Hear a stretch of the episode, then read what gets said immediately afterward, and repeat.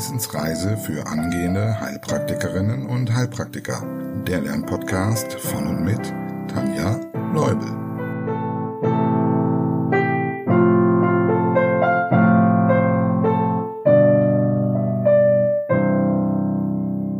Hallo und herzlich willkommen. Endlich wieder zur Wissensreise nach der kleinen Winterpause. Und damit herzlich willkommen zu Folge Nummer 63. Die erste Folge im Jahr 2023. Yeah, das ist echt magisch. Ich hoffe, du konntest die Weihnachtstage genießen und hattest einen guten Start in das neue Jahr. Und ich hoffe, es ist noch einiges an Wissen da und nicht im letzten Jahr stecken geblieben. Haha. Ja, ich wünsche dir für dieses Jahr eine Menge Spaß beim Lernen und viele Aha-Momente, die dich staunen und immer weiter lernen lassen. Und falls du in diesem Jahr zur Prüfung gehst, dann wünsche ich dir jetzt schon mal, dass du deine HP-Urkunde 2023 in den Händen halten wirst. Und ein letztes Falls, falls du dazu ein wenig Unterstützen brauchen könntest, melde dich gern bei mir für ein kostenloses Kennenlerngespräch. Okay, heute spicken wir schon mal ein wenig in die Pathologie der Lunge und betrachten verschiedene Atemmuster. Aber zunächst wie immer an dieser Stelle ein großer Dank. Liebe Brit, herzlich willkommen in unserer Community und vielen Dank für deine Unterstützung. Damit hast du eine weitere Episode der Wissensreise ermöglicht. Lieben Dank. Möchtest auch du, dass die Wissensreise weitergeht und du noch viele neue Folgen bekommst? Dann schau doch mal bei Steady vorbei. Vielleicht ist ja ein passendes Paket für dich dabei. So, was weißt du noch von unserer letzten Folge aus dem letzten Jahr? Starten wir mit einer Kurzwiederholung. Wie gelangen die Blutgase aus und in die Alveolen? Durch Diffusion. An welchen Orten findet die Diffusion statt? Hier haben wir zwei Diffusionsorte. Der erste befindet sich zwischen Alveole und Kapillare. Der zweite zwischen Kapillare und Zelle. Wie funktioniert die Diffusion des Sauerstoffs von der Alveole zur Kapillare? Es herrscht ein Konzentrationsgefälle. In den Alveolen herrscht ein höherer Sauerstoffpartialdruck bzw. ist eine höhere Konzentration als in der Kapillare. Deshalb verteilt sich der Sauerstoff zum Defizit hin. Wie ist die Blut-Luft-Schranke aufgebaut? Da wäre zunächst die Wand der Alveolen, durch die die Gase müssen. Sie ist extra dünn aufgebaut aus einreihigem Epithelgewebe. Genauso die Wand der umliegenden Kapillaren. Zwischen diesen beiden Schichten befindet sich eine dünne Schicht Bindegewebe. Wie wird Sauerstoff im Blut transportiert? 98 Prozent des Sauerstoffs werden direkt ans Hämoglobin der Erythrozyten gebunden. Zwei Prozent schwimmen frei im Plasma. Und was ist mit dem Kohlendioxid? Es wird zum größten Teil zu Hydrogencarbonat umgewandelt und so frei im Plasma transportiert. Der Rest kann im Plasma gelöst frei schwimmen und ein Teil ist an die Erythrozyten gebunden. Welche beiden Organe halten den pH-Wert im Blut stabil? Niere und Lunge. Und wo muss der pH-Wert im Blut liegen? So ziemlich genau zwischen 7,36 und 7,44. So, mal sehen, ob du diesen Mechanismus auch verstanden hast. Denn wir bleiben noch ein wenig bei dem Thema und spicken heute schon mal in die Pathologie. Es gibt vier Atemmuster, die von der normalen Ruheatmung abweichen.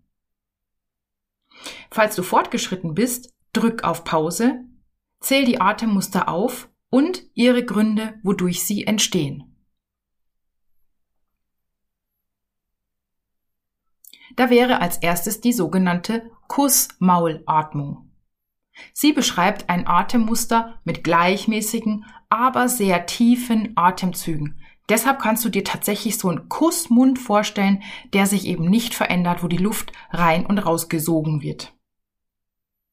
Nun kannst du mal überprüfen, ob du bei der Atemtiefe aufgepasst hast. Wodurch ändert sie sich? Genau, durch zu wenig Sauerstoff oder durch einen zu niedrigen pH-Wert. Letzteres ist der Grund für die Kussmaulatmung. Wir finden sie im diabetischen Koma, genauer gesagt im ketoazidotischen Koma beim Typ 1 Diabetiker. Falls du den Stoffwechsel noch nicht hattest, keine Sorge. Das wird dir spätestens dann klarer. Aber hier schon mal eine erste Erklärung für deinen Kopf, damit der Trampelpfad angelegt wird. Was ist das Problem beim Typ 1 Diabetiker? Er hat kein Insulin. Und Insulin dient im Körper wozu? Um den Zucker aus dem Blut in die Zellen zu bekommen und andere Dinge, wie zum Beispiel Kalium. Aber bleiben wir beim Zucker beziehungsweise besser bei der Glucose. Fehlt Insulin, bleibt Glucose im Blut. Hier ist sie dann dementsprechend zu hoch, aber auf der anderen Seite bekommen die Zellen keine Energie. Und deshalb wird umgestellt auf Fettstoffwechsel. Hierbei fallen sogenannte Ketonkörper an. Und diese sorgen letztlich für eine Senkung des pH-Werts. Auch das kann man erklären, das würde aber hier zu weit führen. Für dich zum Merken, für die Atmung reicht es jetzt folgendermaßen. Aufgrund des Insulinmangels kommt es beim Typ 1 Diabetiker zum Energiemangel. Dementsprechend versucht der Organismus, die Energie durch Fett zu bekommen. Dabei fallen Ketonkörper an, die zu einer metabolischen Azidose führen. Metabolisch heißt durch den Stoffwechsel bedingt weil ja der Fettstoffwechsel angekurbelt wird. Demgegenüber gibt es noch die sogenannte respiratorische Azidose, die also durch die Atmung bedingt ist. Der Mensch atmet also tiefer, um die Säure loszuwerden. Tiefe, gleichmäßige Atemzüge und das nennt sich dann Kussmaulatmung. Okay, ein weiteres pathologisches Atemmuster mit tiefen Atemzügen ist die sogenannte Biot-Atmung. Hier gibt es aber zwischen einigen tiefen Atemzügen immer wieder Pausen, in denen nicht geatmet wird. Also anders als bei der Kussmaulatmung, wo durchgängig geatmet wird. Grund für die Biot-Atmung ist folgendes. Es liegt eine Störung im Atemzentrum vor. Die kann mehrere Ursachen haben, zum Beispiel Traumata oder eine Hirndrucksteigerung aus jeglichen Gründen, die es so gibt für die Hirndrucksteigerung. Auch bei Frühgeborenen ist das Atemzentrum noch nicht richtig ausgereift, so dass auch hier die Steuerung nicht über CO2, sondern über einen Sauerstoffmangel funktioniert. Das bedeutet, der Patient atmet so lange tiefe Atemzüge, bis der Sauerstoffmangel ausgeglichen ist.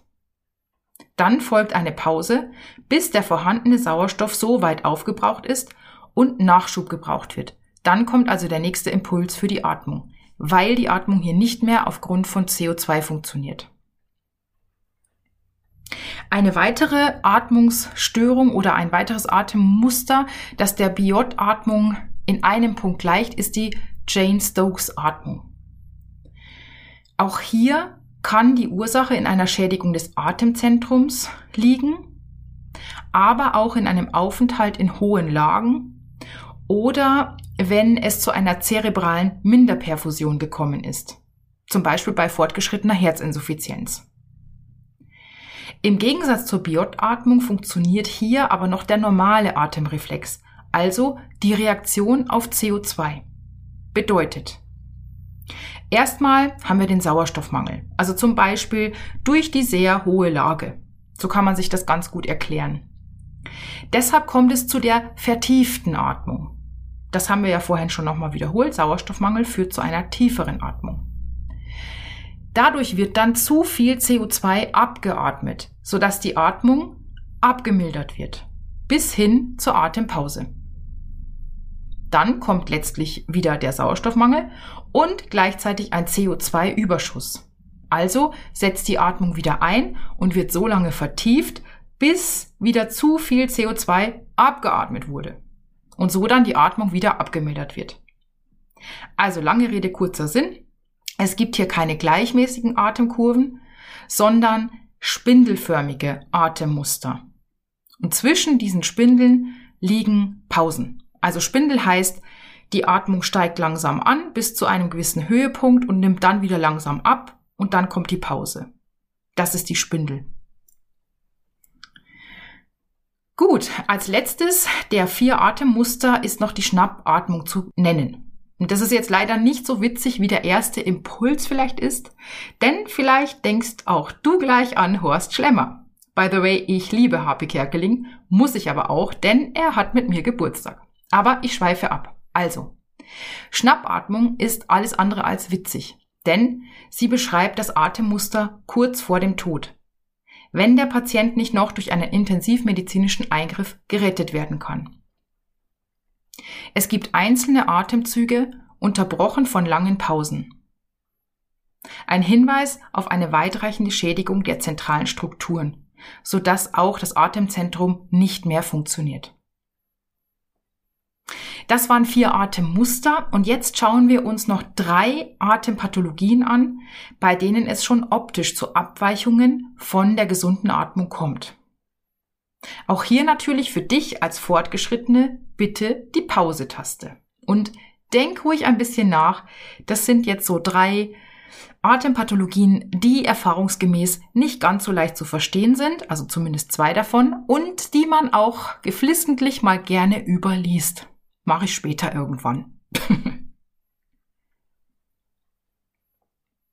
Okay, also die zwei Begriffe, die zumindest mir anfangs unheimlich schwer gefallen sind, sie auseinanderzuhalten bzw. zu verstehen, sind die inverse Atmung und die paradoxe Atmung.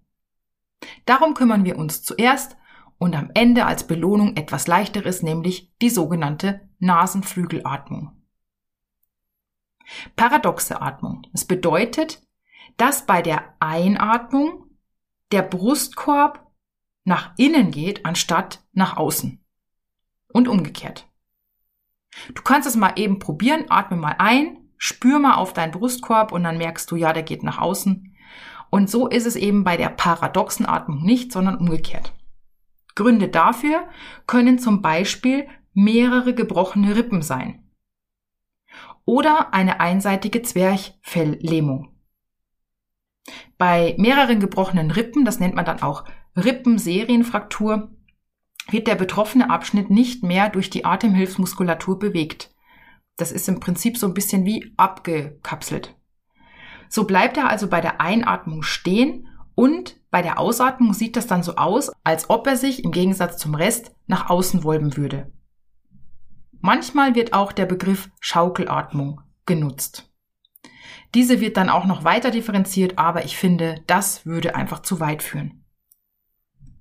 Bei der einseitigen Zwerchverlähmung bleibt entsprechend der Ausführung von eben der gelähmte Teil sozusagen stehen. Also vorhin waren es gerade der Teil mit den gebrochenen Rippen, jetzt wäre es der gelähmte Teil. Also im, in dem Sinne das gleiche wie vorhin.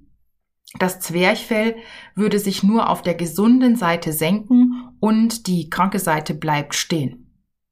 Na, wie heißt der Nerv, der das Zwerchfell versorgt? Nervus phrenicus, genau. Nach verzweifelten Versuchen, die inverse Atmung von der paradoxen Atmung abzugrenzen, habe ich endlich irgendwann verstanden, dass man das gar nicht muss. Denn es handelt sich bei der inversen Atmung einfach um eine Variante der paradoxen Atmung. Das heißt, es sieht also genauso aus, aber der gravierende Unterschied besteht darin, dass es sich bei der paradoxen Atmung um, naja, sagen wir, eine etwas harmlosere Störung handelt, bei der inversen dagegen besteht ein Atemstillstand. Das kann man auch erklären, denn die inverse Atmung kann entstehen, wenn aus irgendeinem Grund weniger oder keine Luft in den Thorax gelangt. Was könnten Ursachen dafür sein? Zum Beispiel ein Verschluss des Kehldeckels, wie es durch das Anschwellen des Kehldeckels bei der Epiglottitis der Fall sein könnte, oder eine Fremdkörperaspiration. Das Zwerchfell senkt sich bei der Einatmung ganz normal nach unten und die Bauchdecke wölbt sich vor. Der Brustkorb hebt und weitet sich im Normalfall.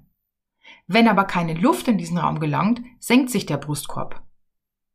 Bei der Ausatmung hebt er sich, obwohl der Bauch nach innen gezogen wird. Und diese entgegengesetzte Bewegung von Bauch und Brustkorb gibt dann dem Ganzen den Namen inverse Atmung. Also genauso wie bei der paradoxen Atmung.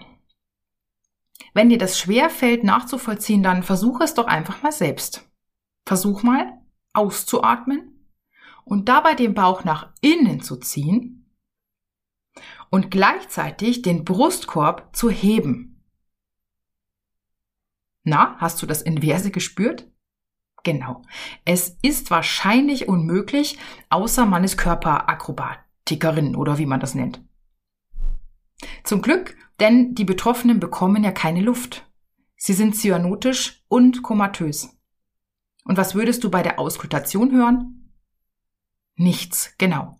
Wo nichts hinströmt, können wir auch nichts hören. Kurz gesagt schafft es die Lunge also bei der inversen Atmung trotz maximaler Zwerchfellkontraktion nicht, ausreichend belüftet zu werden. Aber sowohl bei der paradoxen als auch bei der inversen Atmung passen die Bewegungen von Bauchdecke und Thorax nicht zusammen. Punkt. Oh Mann, wie viele Stunden habe ich damit verbracht? Okay, wie versprochen zum Schluss jetzt noch was Einfaches, nämlich das Nasenflügelatmen. Falls du fortgeschritten bist, Wann und bei wem tritt es auf? Man kann es vor allem bei Säuglingen und Kleinkindern beobachten, wenn eine ausgeprägte Atemnot besteht. Aufgrund der Dyspnoe werden zur Erweiterung der Nasenlöcher die Nasenflügel bei der Ein- und Ausatmung mitbewegt. Sieht man dieses Nasenflügeln, ist es oft ein Hinweis auf eine Bronchiolitis oder eine Lobär-Pneumonie. Cool. Damit haben wir die abweichenden Atemmuster durch. Im Prinzip ist das auch schon ein Teil der Untersuchung. Und dieser widmen wir uns dann in der nächsten Folge. Meld dich gerne bei mir, wenn du noch Fragen hast. Folge mir auf YouTube und Instagram, so unterstützt du mich. Schreib mir gerne E-Mails oder auch einen Kommentar. Und wenn du den Podcast darüber hinaus unterstützen möchtest, dann schau gerne auf Steady vorbei. Und falls du selbst Unterstützung brauchst, zum Beispiel bei der Prüfungsvorbereitung, dann freue ich mich natürlich auch über ein Kennenlerngespräch. Nun wünsche ich dir viel Spaß beim Wiederholen und beim Lernen. Bis zum nächsten Mal. Tschüss.